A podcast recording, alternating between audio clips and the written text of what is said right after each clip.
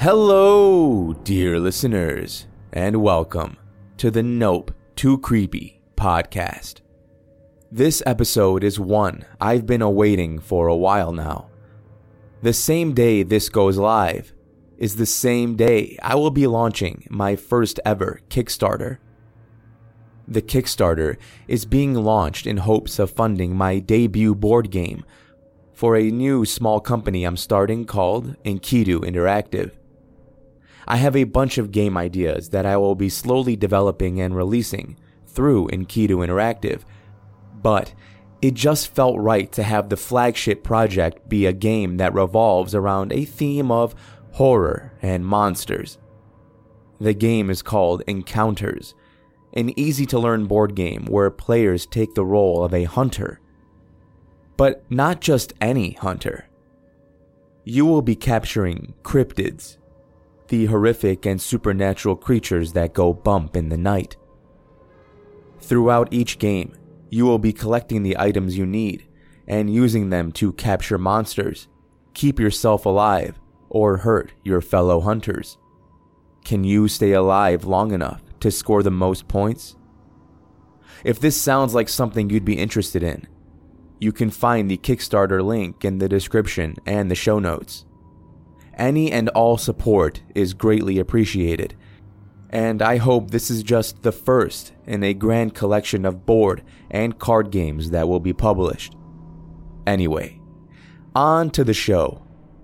I figured I had to pick a story relevant to the wonderful news of the Kickstarter, so I went ahead and found one long, epic story about, you guessed it, a cursed board game. Perfect, right? Hopefully, this gets you in the mood, in all the right ways. Join a group of young horror enthusiasts who stumble upon a sinister board game that changes their lives and their perceptions of the genre forever. Written by fellow podcaster 10 Minute Horror, I present. I played a VHS board game called Don't Look Behind You and nearly lost my little brother.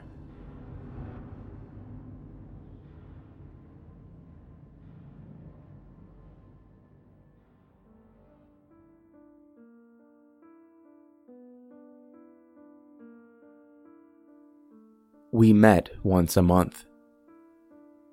It was always a Friday at our house. My younger brother Davy and I started a horror club with my two best friends, Jeff and Brad. We talked our parents into letting us have the club on the last Friday of every month, where we would inhale a few bags of chips, a couple bottles of Coke and Sprite, and watch three or four horror flicks. We'd also go over the horror comics we'd read, and the occasional horror board game or two. Anything and everything horror related. We were obsessed.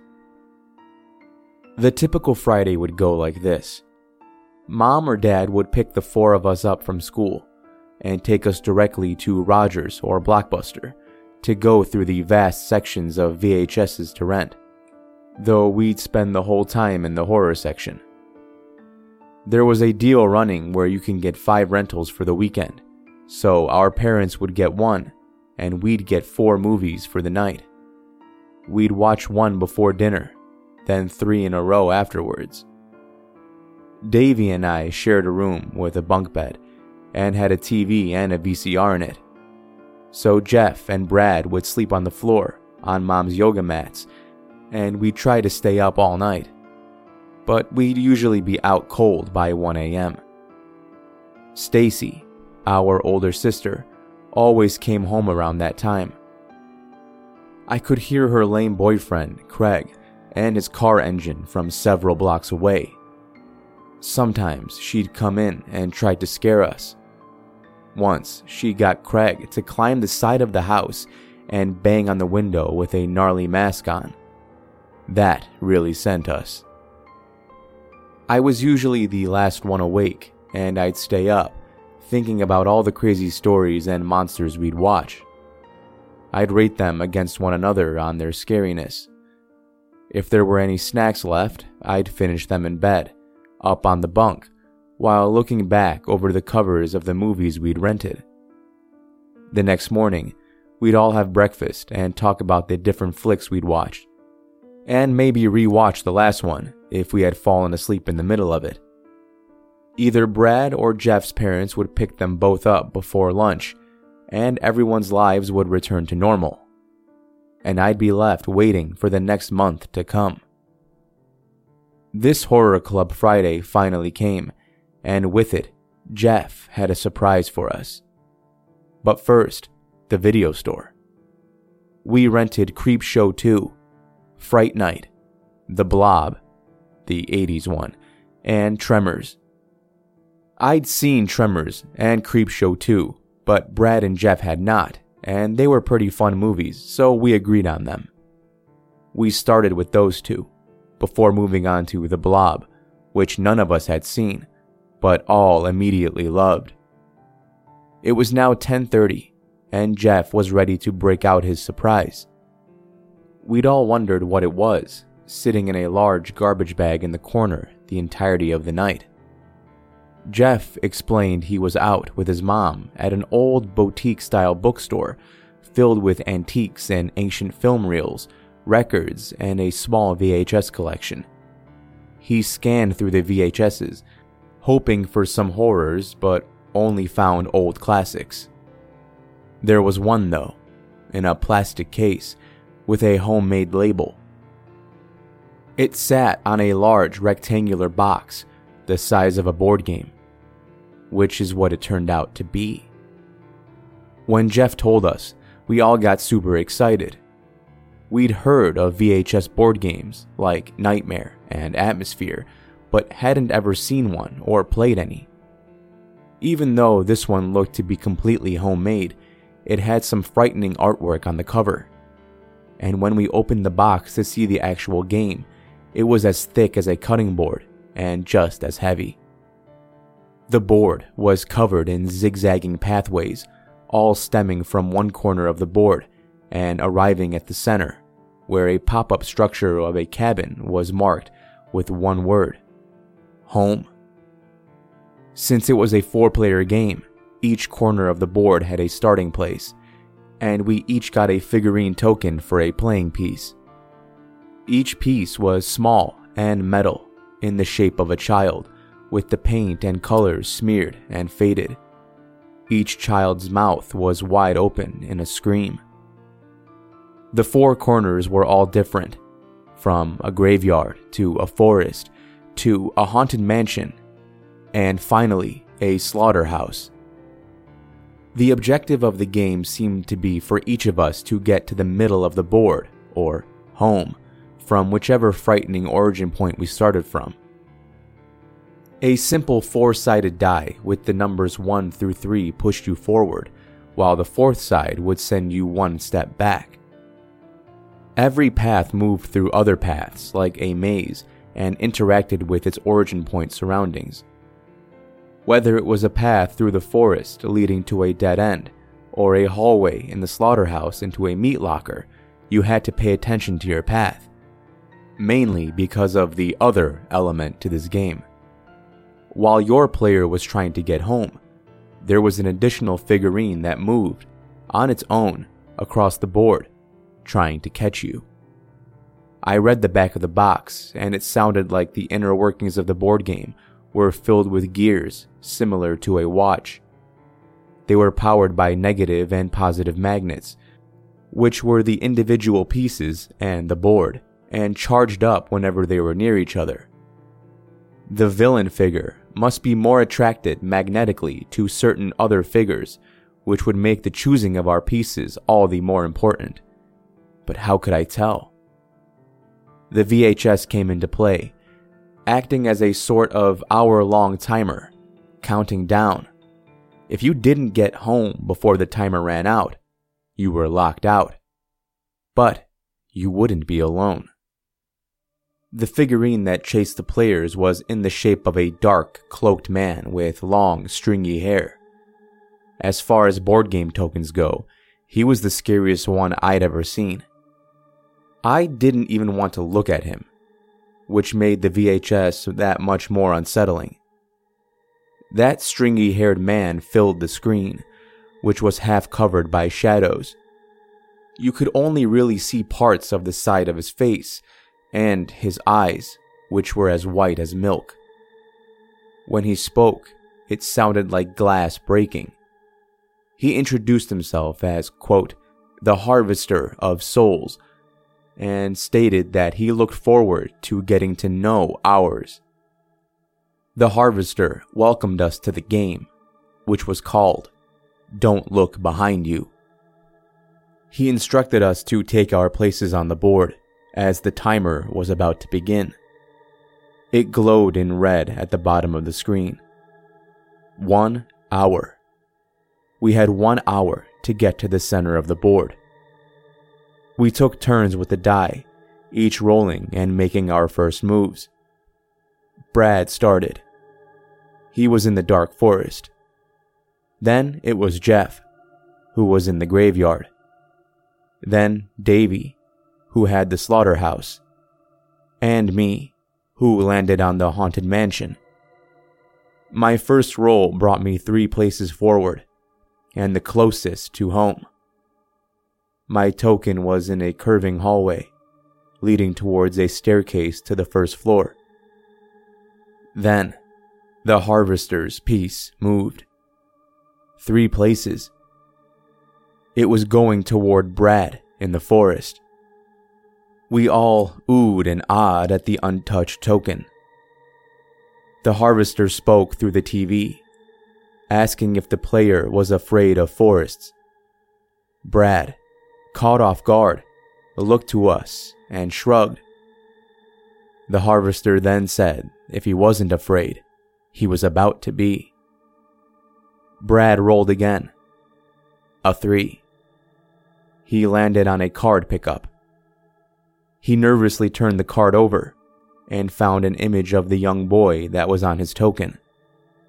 The boy was walking through the dark forest on a slim, barely lit path.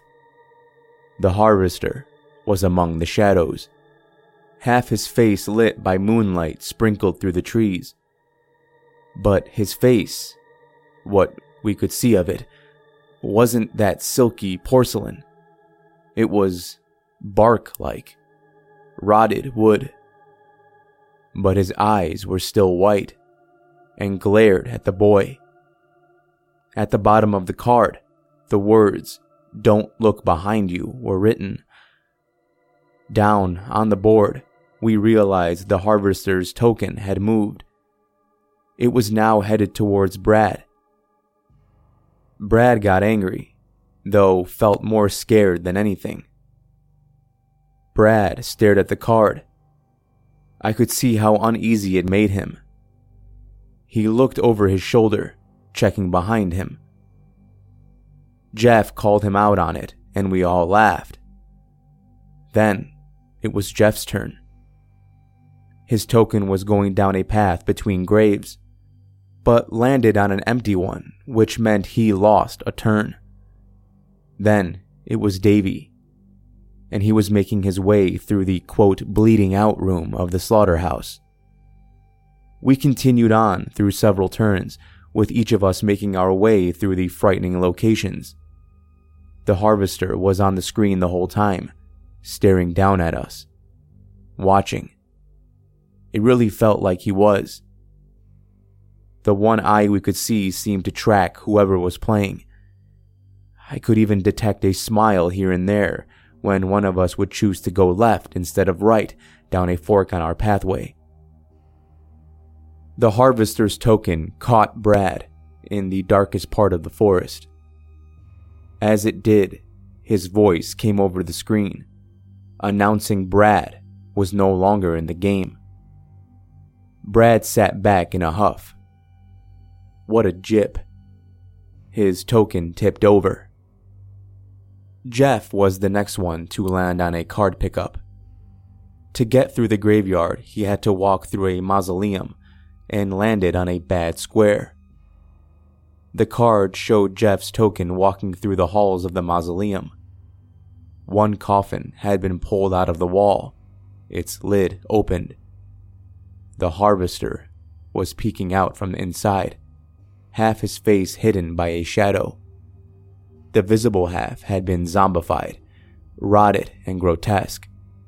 At the bottom of the card, again, the words, Don't look behind you, were written. Suddenly, Brad pointed behind Jeff and screamed. Jeff spun, panicking to see, but nothing was there. Brad was just pranking him. Jeff had turned, though, and looked. Down on the board, the harvester's piece was now turned towards Jeff. Within two turns, Jeff's token had been caught, and that frightening voice came over the TV again. He was no longer in the game.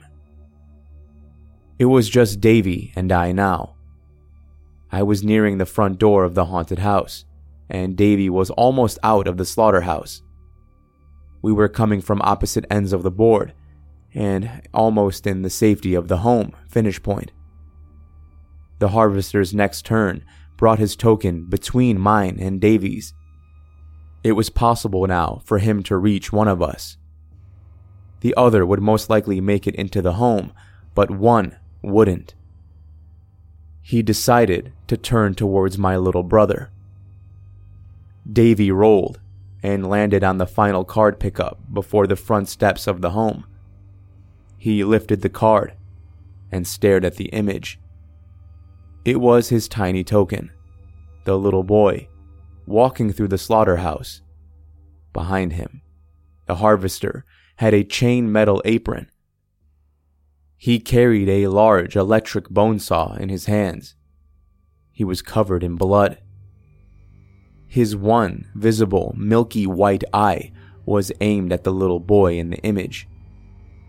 And with that, the harvester's token was right behind my brother's. The voice whispered out from the screen Don't look behind you. Davy screamed, spinning around and staring up at the TV. The harvester was looking down at him. A crooked smile had formed. My dad knocked on our door, scaring us all even further. He told us it was time for bed. Davy snapped off the TV, vanishing the harvester's face from our visions just as he was beginning to outright laugh. We all decided to call it a night. We turned off the lights and I climbed up into my bunk. Davy was already under his covers, only his face poking out. He did not look okay. Jeff packed the game up and put it away. Then him and Brad tucked into their sleeping bags. The room was pitch black.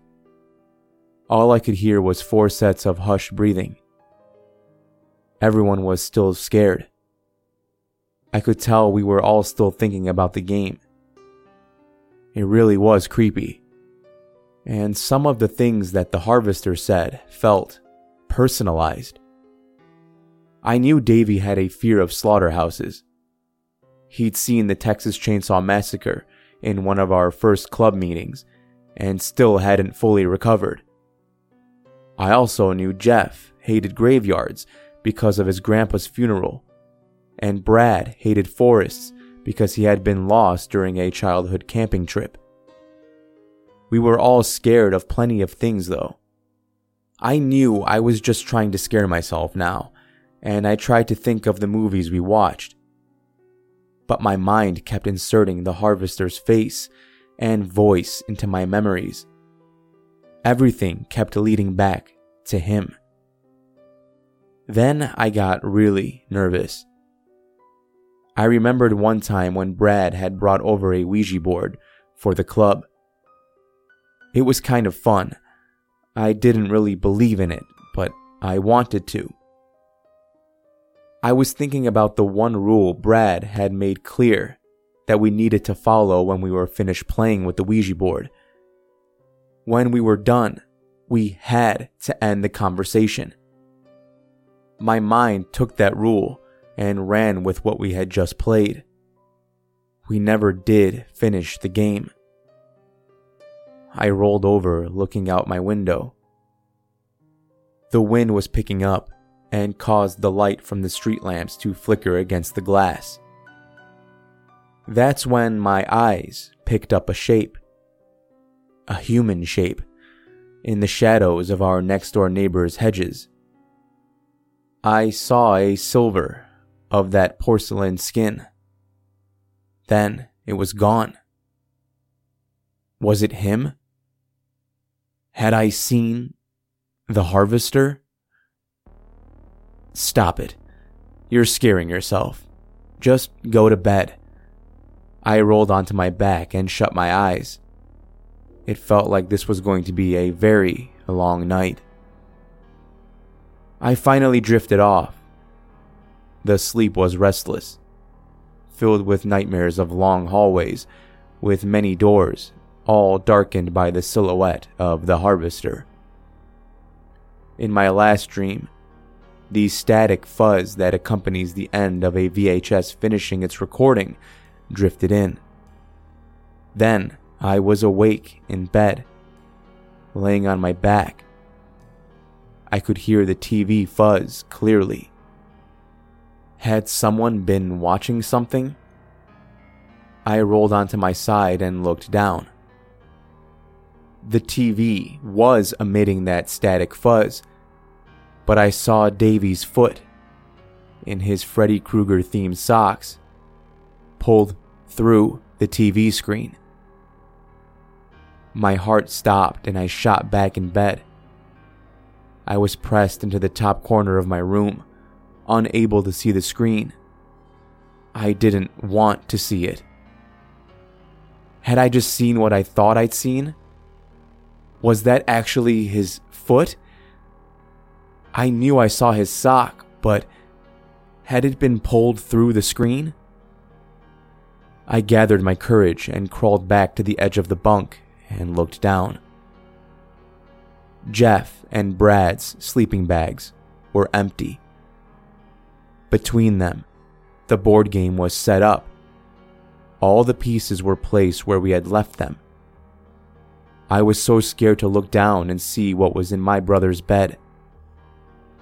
Disturbing visions of the harvester, stringy hair, long, gangly arms wrapped around Davy was all I could think of. But I peeked under. His bed was empty too. I was the only one in the room. I climbed down the ladder from my bunk and inspected the board. The pieces were in the same places, but they were different. They didn't look like random little boys anymore.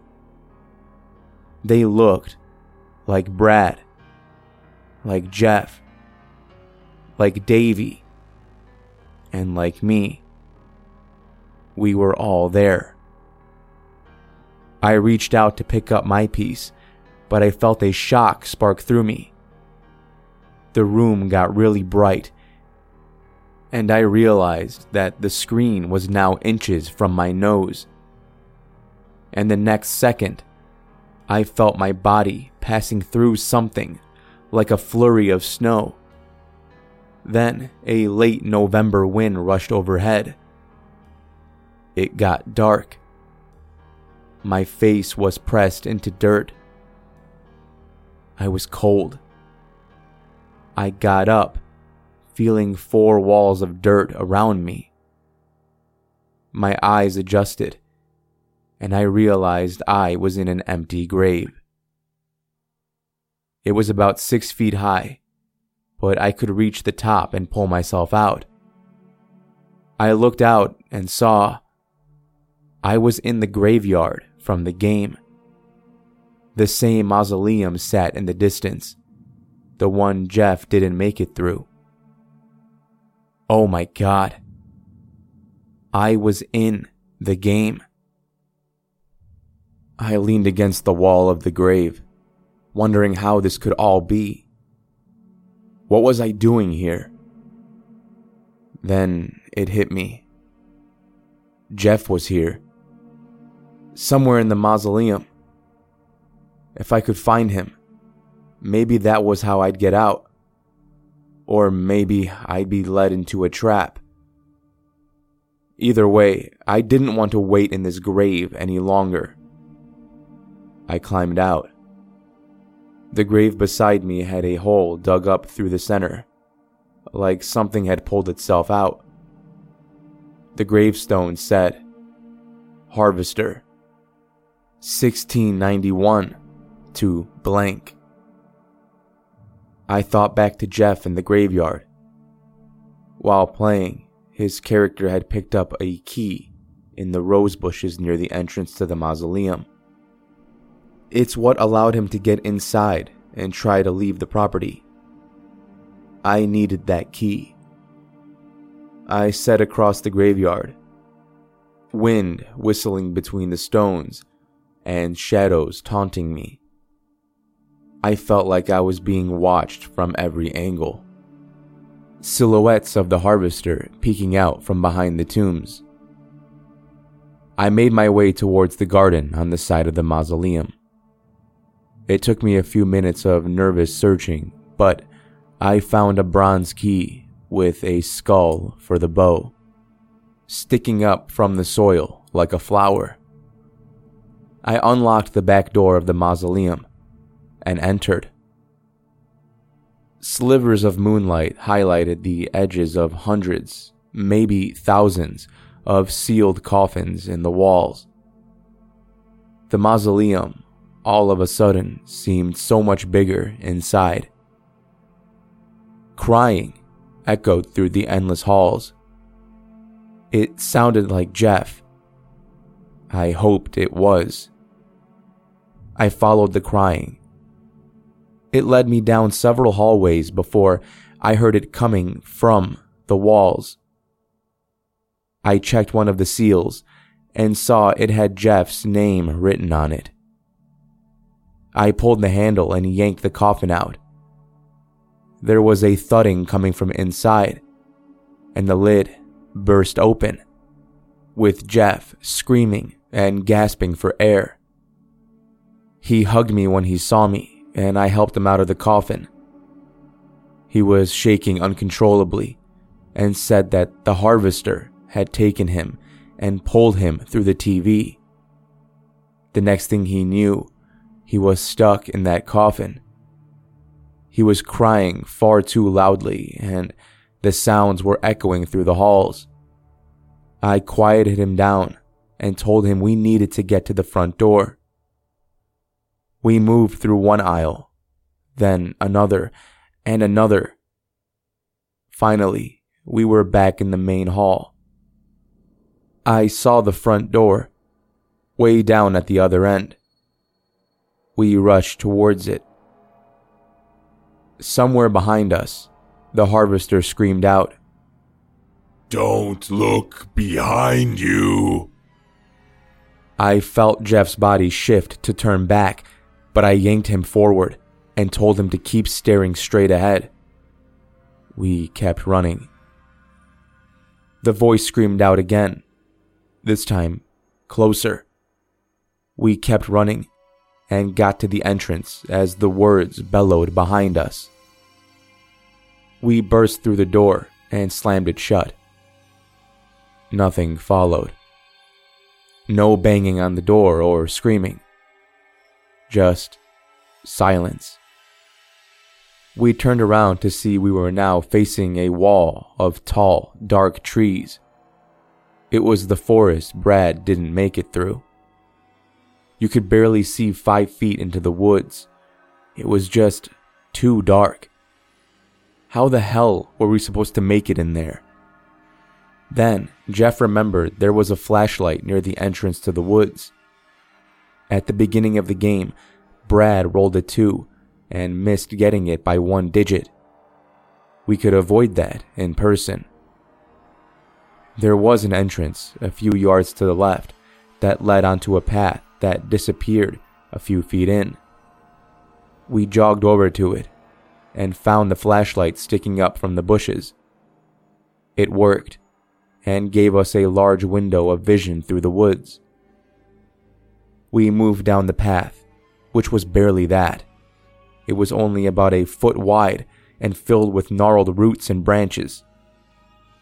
We had no idea how we were going to find Brad, but he was lost in the darkest parts of the woods, so that's where we headed.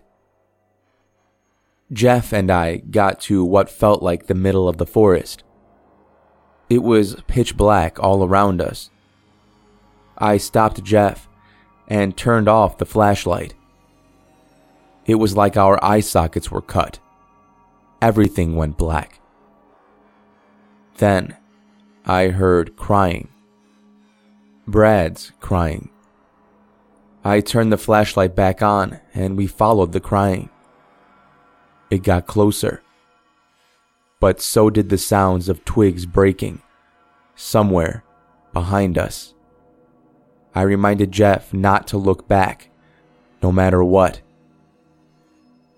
Finally, my flashlight hit Brad. He was wrapped up in vines, which we had to break and pull apart to get him free. The twigs behind us kept breaking, we got Brad up and moving, and I hustled them down the path. I had no idea where I was leading them, but hoped it would be to wherever my little brother was. A scream echoed through the forest. It was the harvester, saying he was coming to get us and to turn around and see. I yelled not to listen to him and to keep running. The voice kept yelling and getting closer and closer. We could feel his cold breath on our necks. Then we all fell forward. We slid across a slicked tile floor. We were immediately soaked in a foul mix of innards and blood. We were in the slaughterhouse in what appeared to be a spare parts room. Or maybe it was for bleeding out.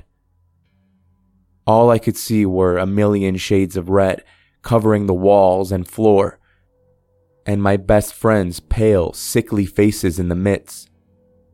Bone saws of all kinds screeched out, echoing through the vast warehouse from some not too distant room. I could hear Davy's whimpers under them. I put my hand down to lift myself up and found it pushing into the stomach of what appeared to be a pig. Vomit rose in my throat. As I was pulling my hand out, I felt my hand grip onto something hard and handle like. It was a large knife. I remembered back to Davy playing and just missing landing on a square with a blade he would have picked up. I threw up anyway, but held the knife tight. Jeff and Brad got up with me, and we peeked out the doorway. The hallway looked to be never ending, impossibly far into the distance, and lined with doors. It was filled with piles of small body parts of animals and people. I saw the upper torso and head of a woman resting atop the body of a hog at the peak of one mound.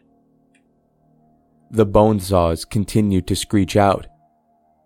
It was almost unbearable. But I kept hearing Davy's low screams and yells under them. I rushed down the hallway trying to follow the sounds. Brad and Jeff were several steps behind, clutching each other the way I did with the knife held in front of me. The screams got closer. But so did the bone saws. Don't look behind you, echoed out above them. It felt like they were going to be in the next room we passed, but I saw Davy instead. He was locked in a rectangular cage at the bottom of a pile of loose body parts. I rushed into the room, inspecting the lock to get my brother out the key. I pulled it out and it fit the lock perfectly.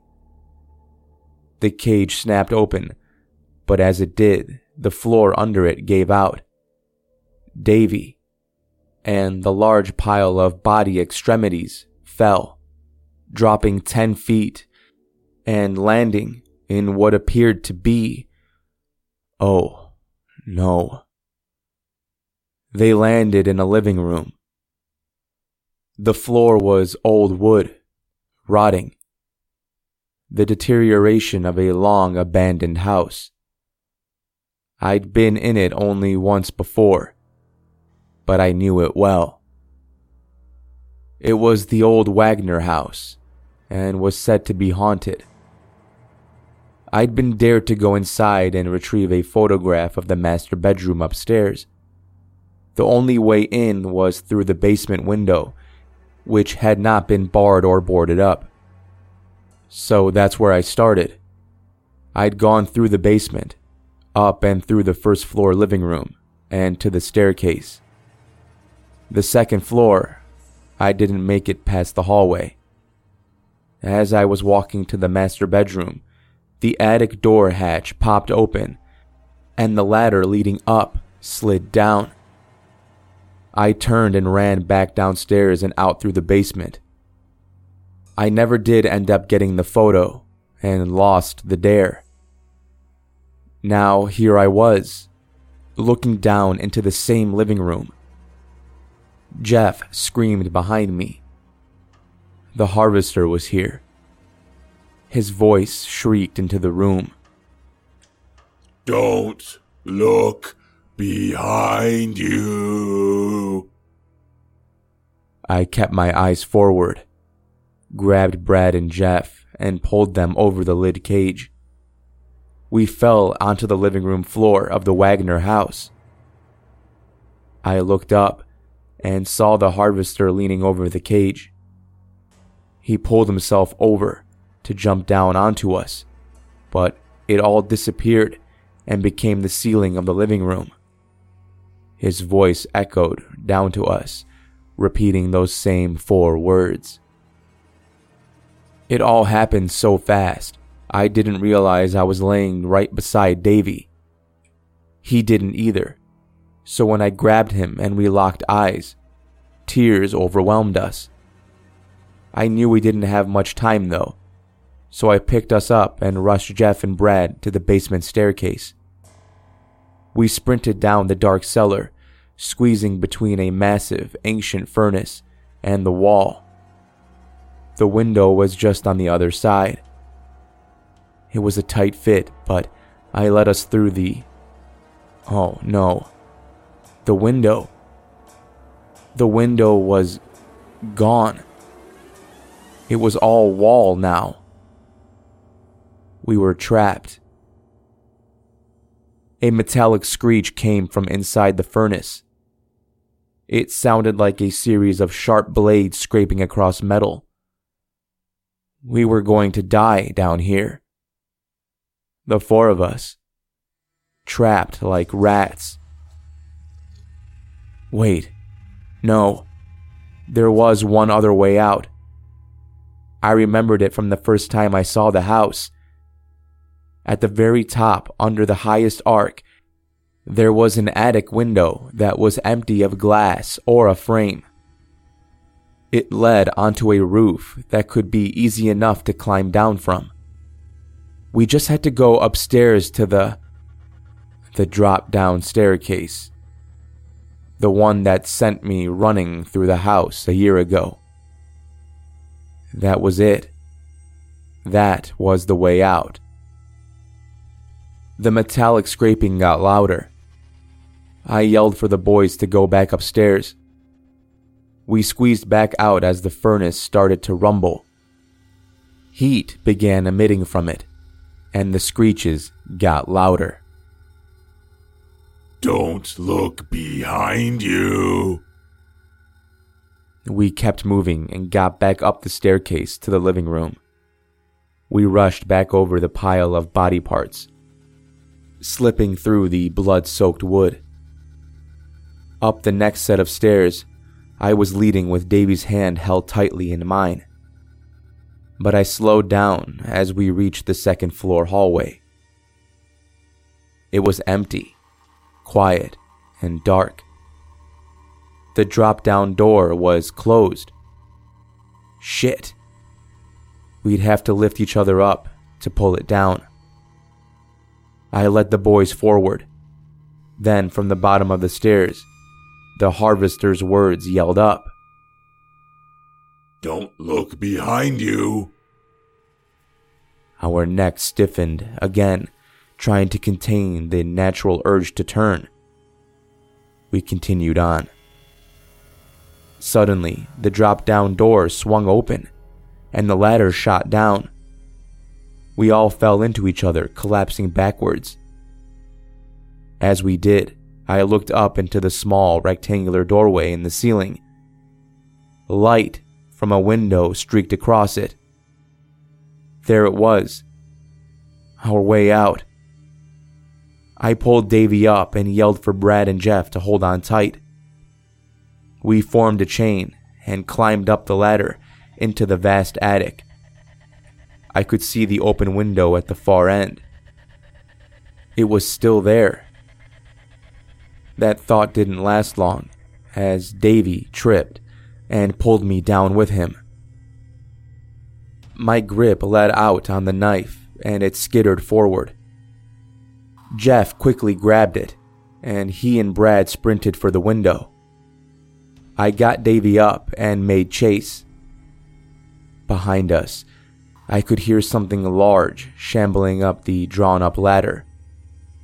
It made me run faster. Brad and Jeff climbed out of the window and reached in for us. I pulled Davy with me, and we both went through the window at the same time.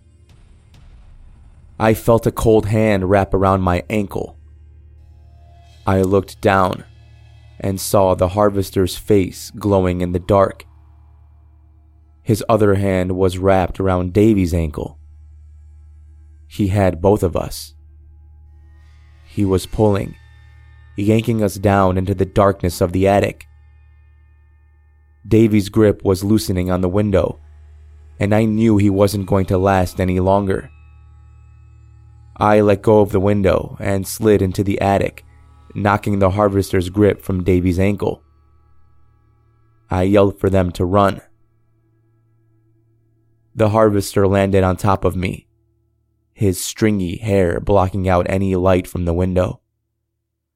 He leaned down, opening his mouth to bite, when all of a sudden, a sliver of metal slashed through the air. The harvester fell back, the handle of the knife sticking out of his neck. I felt three sets of hands grab my shoulders and yank me up through the window. Brad, Jeff, and Davy. They saved me. I stood up outside and looked to the other side of the street. I could see our home. The windows glowed outward, warmly, it felt so different than the rest of the world. We rushed out along the roof to the edge of the rotted shingles. One at a time, we climbed down the pipe to land on the grass. Jeff, Brad, Davy. My eyes were focused on the window. I kept waiting to see the harvester's face appear, him climbing out after us. But he didn't. It was my turn to climb down, but my eyes never left the roof. As I was halfway down, I heard the front door of the house slam shut. Oh, no. He was outside. I threw the key down to Jeff and yelled for them to run.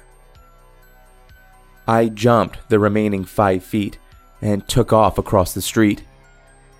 From my peripherals, I could see the harvester was near, but I did not dare look back. I ran hard, but I felt him gaining behind me with every step.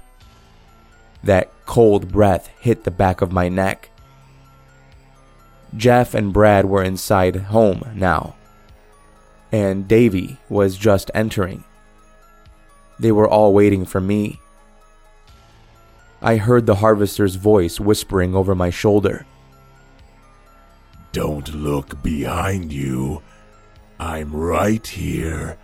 I'm right here. I kept running, up the front walk, and to the door. I never looked back. The front door slammed shut behind me and cut off the harvester's voice. Just then, I shot up in bed. We all did. I was on the top bunk. Davy was back on the bottom bunk, and Jeff and Brad were in their sleeping bags. We all had the same knowing and horrified expression. No one said anything, but we all knew. The harvester was on the TV. The timer was just ticking down to zero.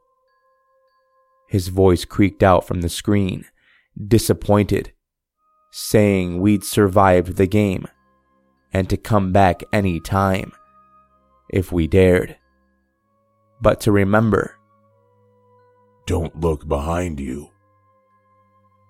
the TV went to static fuzz again. It stopped, then started to self rewind. I jumped down to the bed and ejected the tape. I pulled all the film out and tore it to shreds.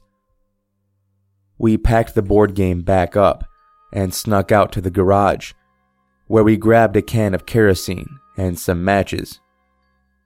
We took the board game out to a park nearby and lit it on fire in the empty public pool. We left it burning there. The next morning, we all played it off like it was a bad dream, even though Brad no longer had the large board game he'd shown up with. Him and Jeff left before lunch, and Davy and I agreed we did not want a TV in our room anymore. So we got rid of it. We now unplug the one in the downstairs living room every night. We've postponed Horror Club indefinitely. And Davy and I are thinking of trying out baseball cards as our new hobby.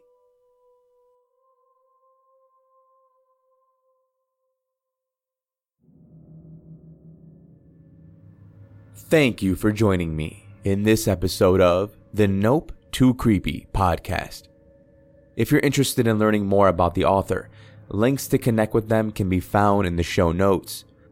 I'll include a few links, including one to their podcast, which I greatly recommend checking out. The narration and production quality is amazing, and it will definitely send chills down your spine. Speaking of chills, I'm going to make one more call out, in this episode anyway, for my project that launched today. If you want to show support and reserve your copy of Encounters, please be sure to check out the Kickstarter. Thank you in advance, dear listener. Until next time, this is your host, Dan David, reminding you all to stay safe out there. I'll be seeing you in the next episode. Nope.